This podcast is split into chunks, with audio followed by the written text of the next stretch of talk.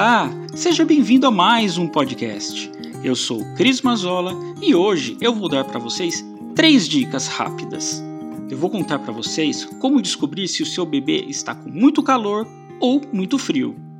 Eu vou dar umas dicas de como tentar reconhecer os cinco choros que seu filho pode ter. E por último, eu vou contar para vocês como reconhecer que seu filho já dormiu.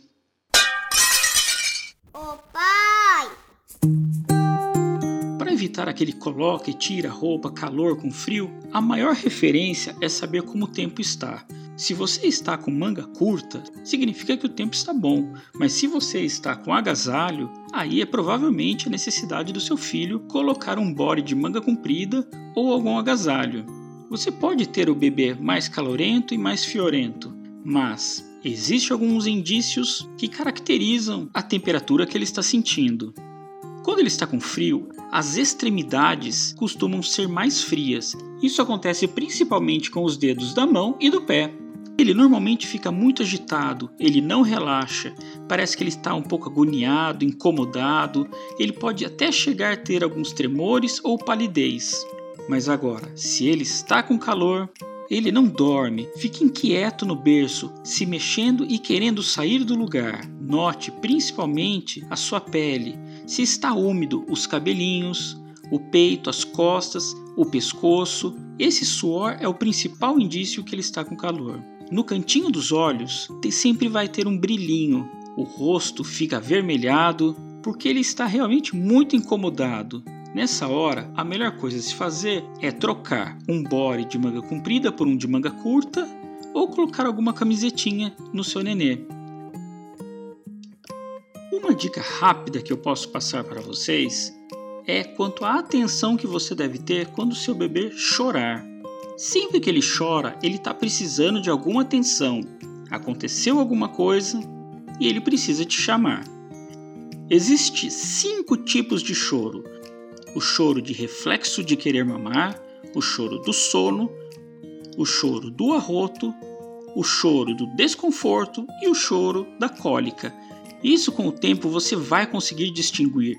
O timbre desse choro é diferente de um para o outro. Mas vale lembrar, o choro de reflexo de querer mamar, ele põe a ponta da língua em cima no céu da boca.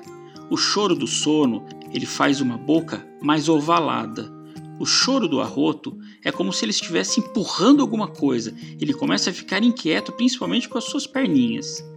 O choro do desconforto provavelmente é fralda suja. Ele quer o colo e está se sentindo incomodado.